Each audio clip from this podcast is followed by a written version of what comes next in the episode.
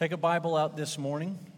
You still have permission to use the table of contents, especially this morning as we look at the book of Haggai. It's the second shortest book in the Old Testament. Only Obadiah is shorter. So you get to use your table of contents, find Haggai. It's only two chapters long. If you want to think about our Sunday morning sermon series like a football game, you could say we've entered the fourth quarter. We're in the very tail end of this series. We've talked about nine previous minor prophets, we have three to go. The last three minor prophets actually all sort of hang together. This is on your notes. If you like to follow along, you can do so.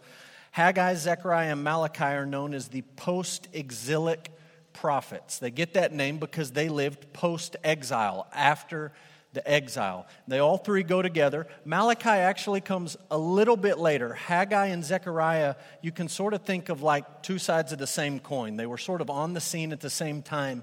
And I was thinking about these two guys this week, Haggai and Zechariah. They're completely different. I mean, they're completely different. Haggai, if I can just go with the stereotype, Haggai is like an accountant with glasses and a pocket protector and his own calculator, and he's just very sort of straight laced, to the point, nothing flashy. I hate to say that he's boring because then you're going to check out this morning, okay? He's not boring, he's just direct, and he has a plan, and he's going to get in, and he's going to say what he needs to say, and he's going to be done. Zechariah is more like your uncle who used to travel around the country in a VW van, right? He's got all kinds of great stories and visions and exciting things, and half the time you don't have any idea what he's talking about, but you really like listening to him. But these two guys go together, and it's sort of a reminder that God uses all sorts of people, right? And he uses people in different ways.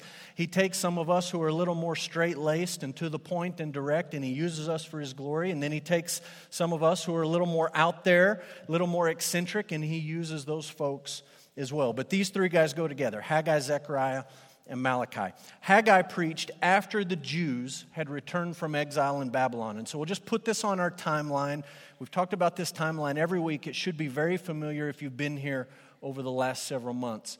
The unified kingdom was the nation of Israel as it was established first under Saul. And then we got rid of Saul and we had David, and then David died and we had Solomon. All of the tribes of Israel united in one kingdom, one nation, the unified kingdom. After Solomon dies, the kingdom gets split in two. Jeroboam takes the northern tribes and Rehoboam takes the southern tribes, and they split it into two different nations.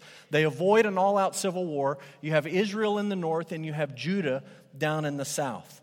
Almost immediately, Israel starts pursuing idols, worshiping idols, chasing idols. They look exactly like all the other nations that God kicked out of the promised land. And the result of that is in 722, God sent the Assyrians and they conquered the northern kingdom of Israel and they hauled those people into exile.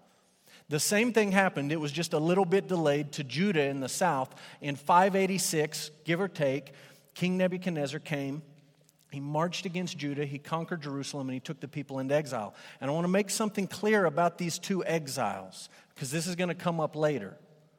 When the Assyrians marched against Israel, and then when the Babylonians marched against Judah, the situation was not God up in heaven saying, Oh, me, oh my, I, I, I didn't know these guys were going to come. The situation was God looking at his people and their sin and their idolatry and saying, I'm going to punish you for your sin, just like I said I was going to do. I warned you about this way, way, way back, way before Solomon, way before David, way before Saul, way before any of them. I warned you that if you chased after other gods, I was going to kick you right out of this land, and you've done it. And I've been patient with you for centuries, but now I'm going to kick you out. God sent the Assyrians, and God sent the Babylonians. Haggai shows up at the tail end of this. Both of the nations have been sent into exile. God's punished Israel, He's punished Judah, and the people have started coming back. They've sort of started filtering back into the promised land, and that's where Haggai pops into the story. There was all sorts of folks coming back from exile. But really, they came in three waves. You can just sort of think about it as three different groups that came back. There was a group in 538, a group in 458, and a group in 444, all BC. And I'll just, if you'll indulge me with a little more history, I'll put the timeline back up. And the one that I really want you to see is Zerubbabel. Zerubbabel leads a group of people back from exile. Zerubbabel was sort of the long lost great, great, great, great grandson of King David.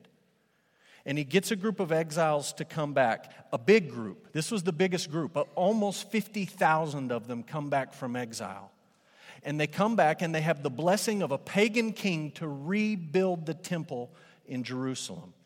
He organizes all these folks. God sends him back, and the mission is go back, Nebuchadnezzar, flattened the temple, and I want you to rebuild it. And so he leads these people back, a big group of exiles. They're back in the promised land, back in the city of David, and they're building the temple, and they're just gangbusters at the start.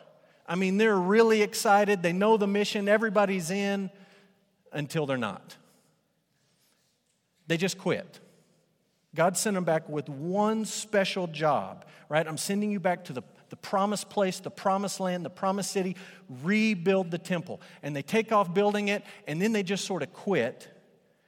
And a few months turn into a year, and a few years turn into a decade, and 18 years later, they still haven't rebuilt the temple. They're back in the land, they just haven't done the one thing that God told them to do, and that's where Haggai pops into the story. If we wanted to summarize it in one sentence, we would say this Haggai is a book about obedience. That's the, the nature of the whole book. Will you obey the one thing that God sent you back here to do? It's not a matter of will you obey and be good enough for God to love you, but it's a matter of God has loved you, He's preserved a remnant, He's brought you back into the promised land. Now, after all of this grace He's poured out on you, will you do the one thing that He really sent you back to do? It's a book about obedience. A few thoughts about Haggai the man, and then we'll talk about the message. What do we know about Haggai? We know that his name means one who has been on the pilgrimage. If you've ever studied Islam, you know that one of the pillars of Islam is called the Hajj, H A J J, the Hajj, and it's traveling to Mecca on this pilgrimage. That's the same sort of uh, Semitic root word in Haggai, H A G G. And the idea is that you've gone on some sort of religious trip, some sort of religious pilgrimage. We don't really know why he's named Haggai. Maybe at some point his parents went on a trip and he was born during that trip. Maybe he was born when they were supposed to be celebrating the Passover. We don't really know, but his name means one who has been on the pilgrimage. He describes himself as a prophet sent by God. This is a little bit redundant, and this is where I think Haggai's type A personality comes out. He's a minor prophet. He's in with these books. We know who he is, we know what he's about. Not all of the prophets take space in their books to tell us, oh, by the way, I'm a prophet. Oh, by the way, God sent me. But Haggai wants you to know that. He wants you to know, I'm a prophet. I'm sent by God. And so in verse 1, he says, In the second year of Darius the king, in the sixth month, on the first day of the month, I told you, type A, right? He's telling you, this is when it was. This is when this happened. The word of the Lord came by the hand of Haggai the prophet. You can jump down to verse 12. It says Zerubbabel the son of Shealtiel and Joshua the son of Jehozadak the high priest with all the remnant of the people obeyed the voice of the Lord their God and the words of Haggai the prophet as the Lord their God had sent him. God sent me. He wants the people to know that.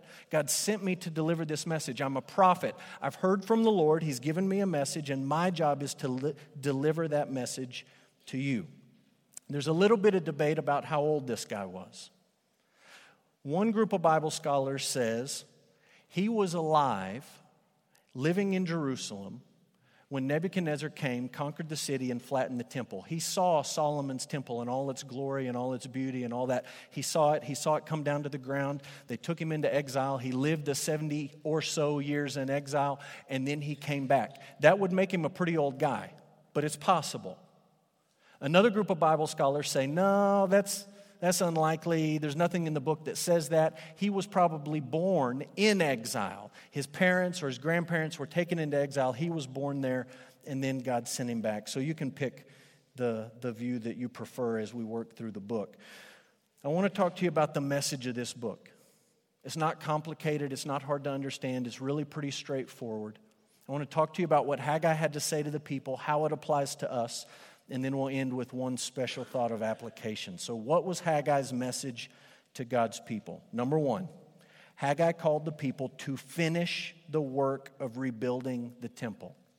They had made a start, but they didn't finish. They took a step in the right direction of obedience, but then they didn't follow through. And Haggai comes along and he says to the people, You need to finish. Do what God has sent you back here to do. Look at Haggai chapter 1, verse 2. Thus says the Lord of hosts These people say, these exiles, this riffraff, this 50,000 or so that I have brought back to Jerusalem, these people say the time has not yet come to rebuild the house of the Lord. Notice what they didn't say. They didn't say, We don't want anything to do with your temple. And they didn't say, Temples are dumb. They didn't say, We don't want a temple. They just said, Now's not the right time. We know you sent us back here to do it. We know that's our, our mission, that's our job, that's why we're here. But it's just not a good time to do it. It's not that they wanted to disobey, they just wanted to delay their obedience. We'll build the temple, we're just not going to do it right now. And God hears what the people are saying. It's not a good time to build the temple. And God has sort of a three part response. And this is not on your notes, but I'll put it on the screen. God says, number one, you've had time to build your own house. Number two, your crops are failing. And number three, I want you to focus on my glory. And just sort of take each one of those and keep your Bible open. I'll show you a few verses. Building their own homes. Look at verse 4. Is it a time for you yourselves to dwell in your paneled houses while this house lies in ruins? I know that in 2018, wood paneling on the walls is a little bit out of style. It's outdated. If you bought a house, you would want to take it down and put something else up. In Haggai's day, that was the going thing paneling up in the house. And God says, okay, it's not a good time to build my house, but it's a good time to build yours. Right? The man cave looks really nice. The she shed is all decked out. I mean, it looks great. You got the nice paneling up, you put the shiplap up, and you got the decorations from Magnolia. Everything looks perfect. And you haven't done the one thing that I asked you to do. It's really not a matter of time, it's just a matter of priority. So God calls them on that. Secondly, he points out that their crops were failing. Look at verse 6. He says, You have sown much and harvested little. You eat, but you never have enough. You drink, but you never have your fill. You clothe yourself, but no one is warm. He who earns wages does so to put them in a bag with holes. This is God saying to the people, You keep wondering why your crops aren't bringing back a good harvest and you just can't seem to get ahead. And in your mind, you think, when we get everything taken care of, then we'll build that temple. You just, a year goes by, two years, a decade, 18 years, and it's still not done. And what God is saying is, I'm actually the one frustrating your plans. The reason your crops were lousy is me. I ruined it. I'm against you in these things. God takes the blame or the credit or however you want to look at it. He says, The reason you can't ever get ahead is that I'm trying to get your attention. And you can look at this one of two ways. Some of you may look at it and say, Well, God was angry with them. He was judging these people. He was, he was messing up their crops and their harvest, and they couldn't get ahead, and they just were struggling, you know. God was punishing them. I think you could also look at it and say, God was being very merciful to these people. He was being very patient with these people and he was trying to get their attention so that they didn't get lured into worshiping the God of money, the God of prosperity, the God of success. And God knew if it just all goes well for these people and they just have bumper crop after bumper crop, they're never going to reach the point where they then say, okay, now let's build the temple. They're not going to get there. So God says, I'm frustrating your plans, and I'm not doing it just to to be mean to you. I'm trying to save you from this idol of prosperity and success. So he says, Your crops are failing. Last, verse 8, he says, I want you to focus on my glory. Haggai 1 8. Go to the hills, bring the wood, build the house that I may take pleasure in it and that I may be glorified, says the Lord. I want you to do this because when you do it, it will glorify me. Let me just explain how that all played out in Haggai's time. There's another prophet, not a minor prophet, a major prophet. His name's Ezekiel. He lived during the time when the people in Jerusalem were conquered and then taken into exile. And Ezekiel tells us something interesting. You can read it in Ezekiel 36 or so later. Ezekiel says this Make no mistake about it, God sent Nebuchadnezzar to conquer the people and to take them into exile. He doesn't back off that one inch. But he says, once the people got into exile, the whole thing kind of looked bad on the Lord. It didn't really make him look that good. And, Ezekiel explains it. He says, when these Hebrew people showed up in Babylon as exiles, the Babylonians made fun of them. And not only did they make fun of them, but they made fun of their God. The Babylonians said, Well, look at the Hebrews. Some God you worship. It looks like our gods were stronger. Looks like our army was better.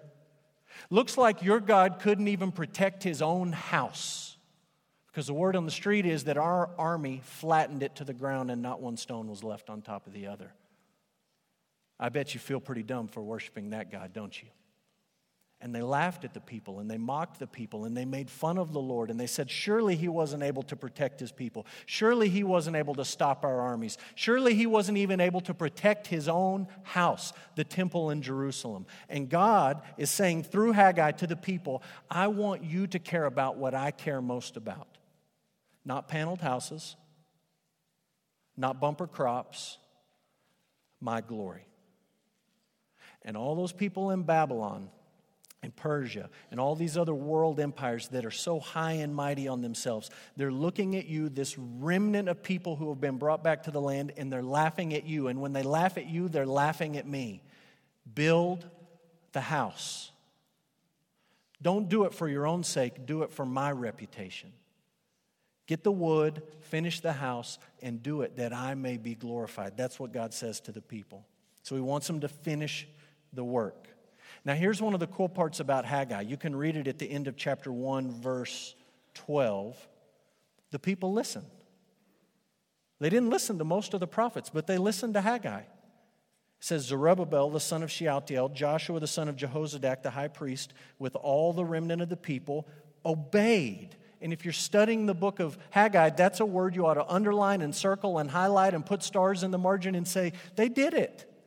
Like, for all the times we read the Old Testament and we thumb our nose at these people and we say, You're stubborn and you're stiff necked and you don't get it and you refuse to obey and you chase all these idols, here's one time they listened. They did it. God sent Haggai. Haggai said, Finish the job, and they obeyed. Did they obey Haggai? Says they obeyed the voice of the Lord their God in the words of Haggai the prophet, as the Lord their God had sent them, and the people feared God. They did what God wanted them to do. They built this temple, they put it up. But then they got really discouraged.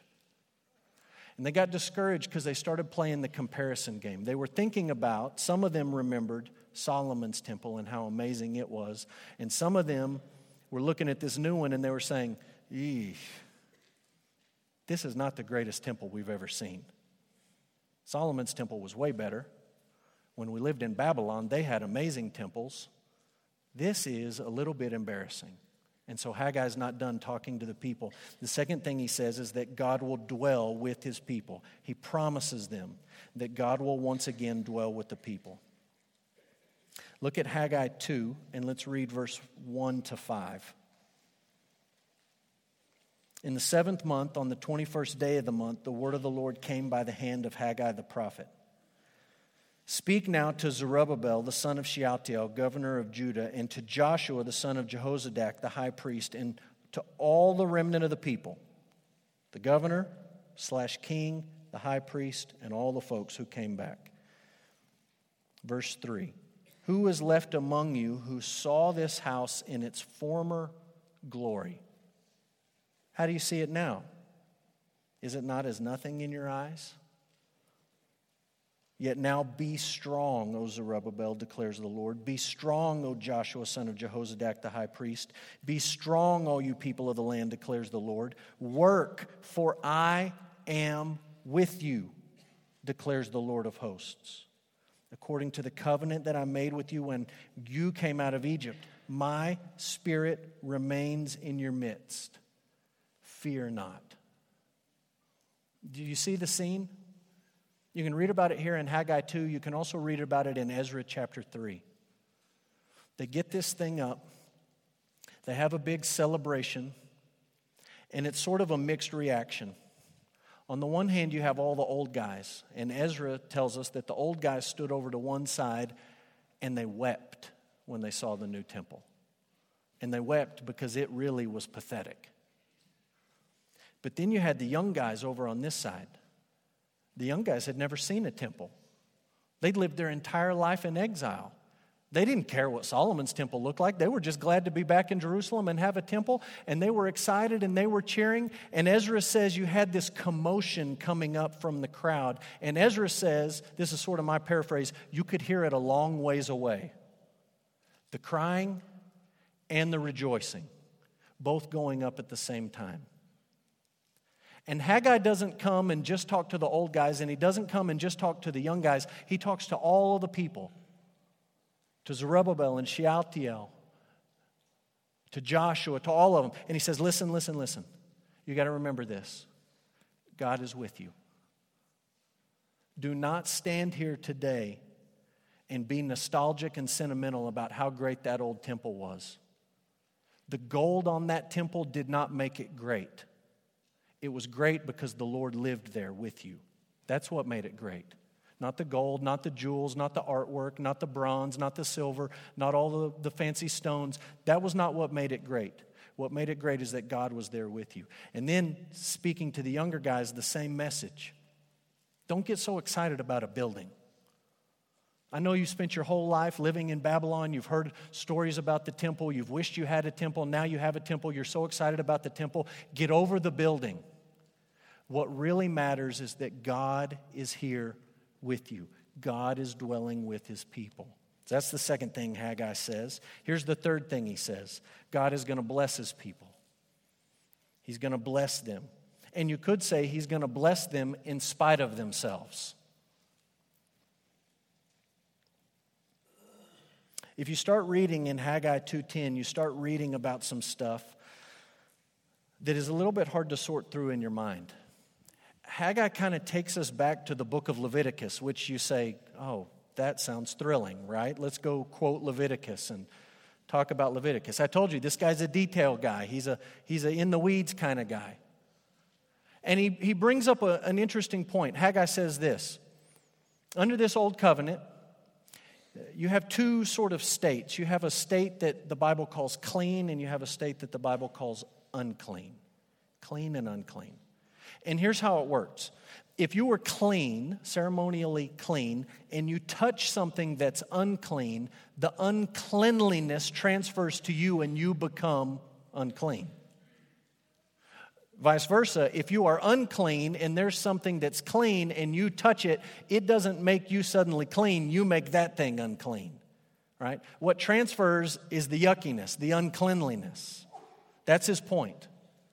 And then he says this in Haggai chapter 2, verse 14. He says, So it is with this people, with this nation before me, declares the Lord, and so with every work of their hands. What they offer there is unclean. You got the temple, you're offering these sacrifices, but it's just like back in Leviticus because you're unclean, your sacrifices are unclean.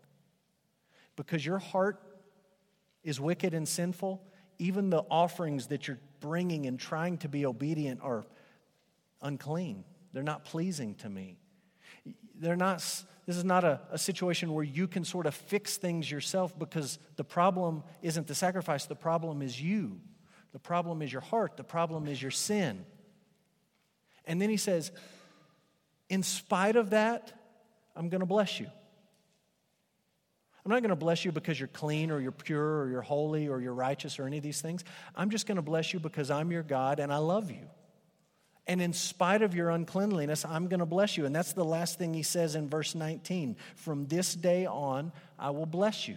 I've been against you. I've been messing with your harvest and I've been messing with your, your, your crops and I've been messing with your agriculture and your herds and all this stuff, and I'm not going to do that anymore. It's not because you're right. You're not right. It's not because you're clean. You're unclean. I'm just going to do it because I love you. I'm going to dwell with you and I'm going to bless you. The last thing he says is this God is going to restore David's throne. He's going to restore David's throne. If you look in Haggai 2:21, the message is supposed to go to Zerubbabel. We've read his name several times in the book. And if you look at verse 23, the message is still directed to Zerubbabel, my servant, the son of Shealtiel, declares the Lord. And God says he's going to make him like a signet ring. And I'll be honest with you, the name David never pops up in this book. Never pops up at the, the last paragraph where I'm telling you that what God is saying is He's going to restore David's line. But here's the idea. Many, many years earlier, God made a promise to David, and He said, David, I'm going to build a house for you. Remember, David wanted to build a house for God, and God shows up and He said, I don't need you to build me a house, but I'm going to build you a house. And this house that I'm going to build you is a dynasty, a line of kings that will stretch on forever. It's never going to end. And it was fulfilled, and there was Solomon, and the, the other kings followed, and we go all the way down the line. But then we come to the exile, and that line of kings just sort of disappears. And it looks like for a time that God has gone back on his promise, like he's forgotten what he said he would do to David. But here, this long lost descendant of David shows up with a bunch of exiles in Jerusalem. He's put in charge as the governor, and God says, I'm going to take you and I'm going to make you like my signet ring. Like you're going to bear my authority. You're going to bear my name before the people. I'm going to establish you. And he's making us think all the way back to David, and he's pointing us forward. This isn't the last time you read the name Zerubbabel in the Bible. In fact, if you just flip a few pages to the right and you read the genealogy of Jesus, the Messiah, he's there. In both of the genealogies, the one in Matthew and the one in Luke. And when Haggai says all this stuff about give a message to Zerubbabel, Zerubbabel, he's going to be like my signet ring, he's making us go back to David and the promise that God made to David, and he's making us look forward to Jesus in the fulfillment of all of those promises. That's the book in a nutshell. It's not complicated. This is it. Finish the work, and they did it. And then he says, God's going to be with you, and God's going to bless you, and God's going to restore this line, this, this throne of David, and another king is going to come. That's the book in a nutshell. I want you to think just for a minute about how it applies to your life. You may read this old story and you say, okay, there was a, a type A prophet back then and he told the people to get with it and they got with it and he made them some promises. So what? What does it have to do with me? Let me give you just three thoughts of application of how this might apply to, to your life and my life. Number one, we should evaluate our priorities. Evaluate our priorities. My guess is that you're a lot like the people that Haggai preached to. And when I say you, I mean you, the Sunday morning crowd. You're a lot like the people that Haggai talked to. They weren't anti Yahweh, they weren't boycotting a temple. They weren't trying to, to establish some sort of secular government over Jerusalem. They were all for obeying the Lord, they just wanted to do it later. Now is not a good time. They had reasons they thought would pass the test, but they said, we'll do that later. You're here on a Sunday morning. My guess is I could list off a long trail of things that God wants you to do, and you would sit there and you would nod and you would say, Yes, uh huh, I know that. Yeah, you're right. Amen. That's good. But then in your heart, you may leave this room and you may say, You know, it's just not a good time. I'm really busy right now and I got a lot of other things going on. And it's not that you want to work against the Lord. It's not that you want to completely cut him out of your life. It's not that you're, you're uninterested in his will for you. It's just that you're busy. You have stuff going on. And you may say to yourself, you know, preacher's right. I need to, I need to do that. And after we get through the holidays, I'm going to get real serious. I mean, when the weather warms up, whatever it may be. We've talked about this before, even in this series. What Haggai said to the people, and what Haggai would say to you and me is delayed obedience is disobedience. Saying in your heart, it's not the time, you might as well just say to the Lord, no. Haggai said, Do it and do it now. You've had 18 years to do it. What are you waiting for? Get it done. And then, in a matter of weeks, they were done. They made their plans and they finished it. They did it. And there's a lesson in there for us. Not to walk out of this room and say, Oh, he is right. I really got to get serious about that later, but to do it now and to check our priorities. Secondly, practice repentance. Practice repentance. These people had spent decades wishing they lived in another place. Some of you can relate. I mean, they wanted out.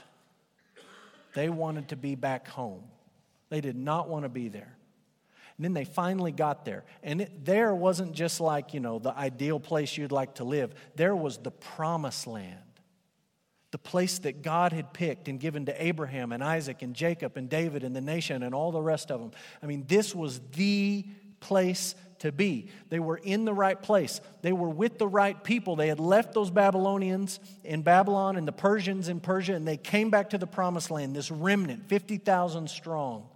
They were in the right place with the right people at the right time, and their hearts weren't right. I hope you see how obvious the application is to you this morning. You're in the right place, you're with the right people, but your heart may not be right. And Haggai comes to these folks and he says, Look, it's not just enough to be back here in the land. Do not be satisfied with that. Don't be satisfied with just sort of being on the periphery of what God is doing amongst his people. Get in on the action, get your heart right. Seek the Lord. Turn from your sin and do what He's calling you to do. That's the essence of repentance. Put aside your paneled houses, put aside your fields and all the things that you think are more important than the Lord, and do the one thing that He's called you to do. Turn from your sin and turn to the Lord. Practice repentance. That's what Haggai called the people to do. I think that's what he would call us to do. He would walk into a room like this and he would say, Sunday morning, great, you're here, right place, right time, right people, everything's right. Is your heart right? It may look like you've got all your spiritual ducks in a row to everyone else in a room, but in your own heart, you might know it's not right. I'm just sort of showing up at the right place at the right time with the right folks. And Haggai would say, You need to practice repentance. Number three, finish the work that God gave us. Finish it. For Haggai's audience, that was the temple. You've had 18 years, build the thing already, finish it. And they listened and they did it. For us on this side of the new covenant, on this side of the cross, on this side of Jesus of Nazareth, not looking forward to this son of Zerubbabel, but looking back to the son of Zerubbabel, we say, well, what does God want from us? What does Jesus want us to do? If you read the Gospels, it's pretty clear. Because at the end of every Gospels, and then once, uh, once again at the beginning of Acts, it's laid out for us. And the mission, if you will, is to make disciples of all the nations. That's what he told us to do make disciples. Get after it. You say, Well, I have a job. I know you have a job. You say, Well, I have a family and a mortgage and things. I'm not saying everyone needs to quit their job and pay off their mortgage and cash in your 401k and move to Timbuktu and we all live as missionaries. That's not what I'm saying. But I am saying that God has put us together in a church and He's given us one mission make disciples of all the nations.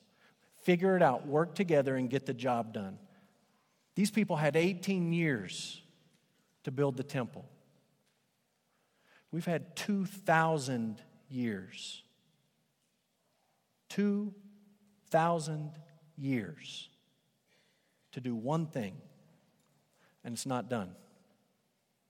There are millions and millions of people around the world who have never heard the name of Jesus.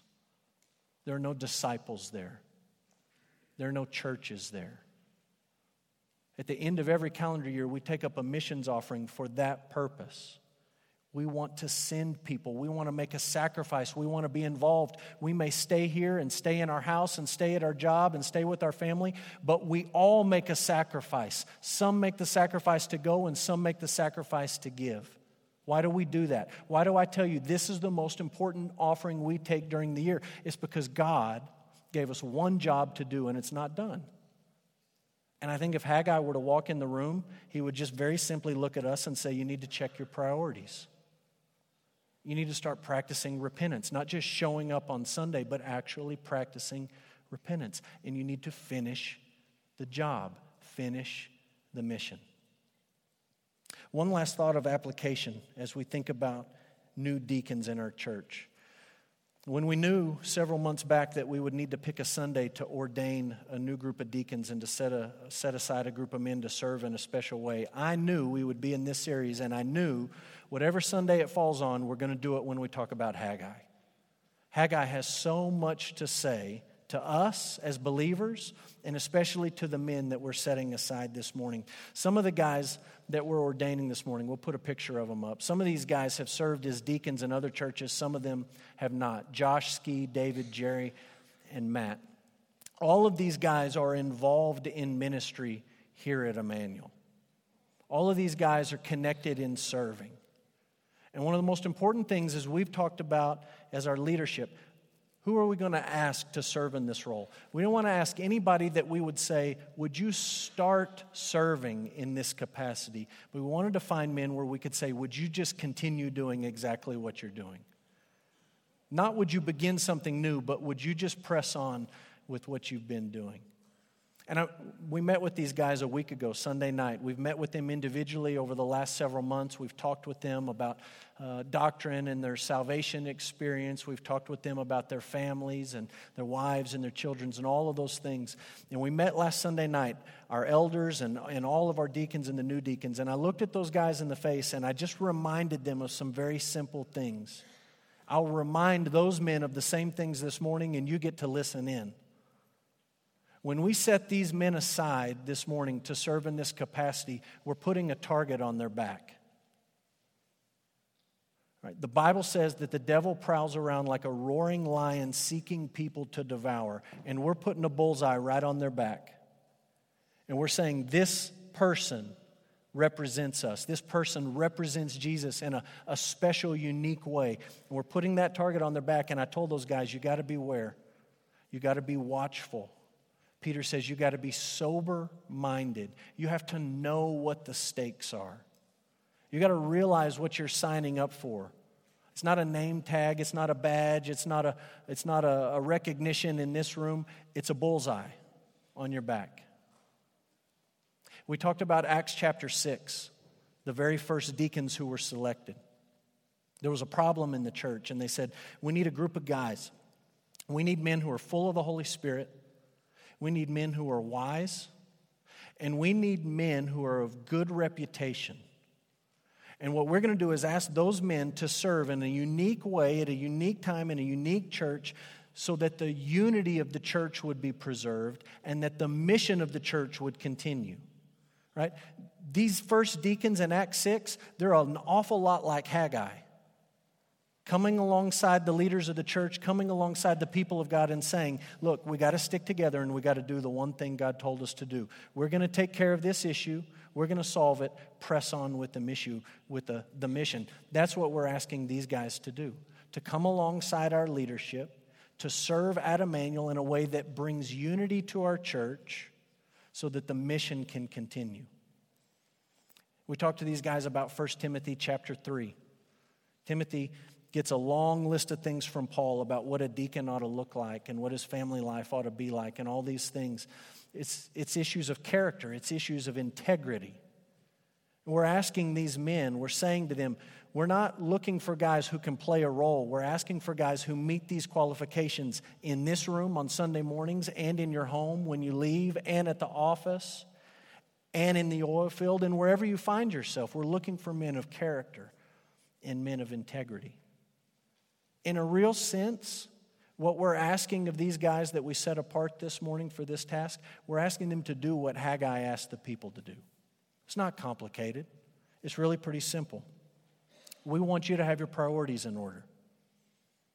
Have your priorities in order. Don't be satisfied to be in the right place at the right time with the right group, but make sure that your heart is right. Make sure that you care about what God cares most about. Secondly, practice repentance. Turn from sin and seek the Lord. Turn from sin and seek the Lord. Do it today, do it tomorrow, do it the next day, the day after that, the week after that, the month after that. Practice repentance. Lastly, be men who finish the job. God has given these men varied ministries at our church. Here at Emmanuel, we don't ask deacons to do one set thing. We just look for men who are serving and we say, We want to affirm your ministry here. We want to recognize you as a deacon. And we're asking these men, finish the mission that God set before you. Just keep going. Don't quit. Don't get sidetracked. Don't let something else become more important. Just keep going and press on with this mission.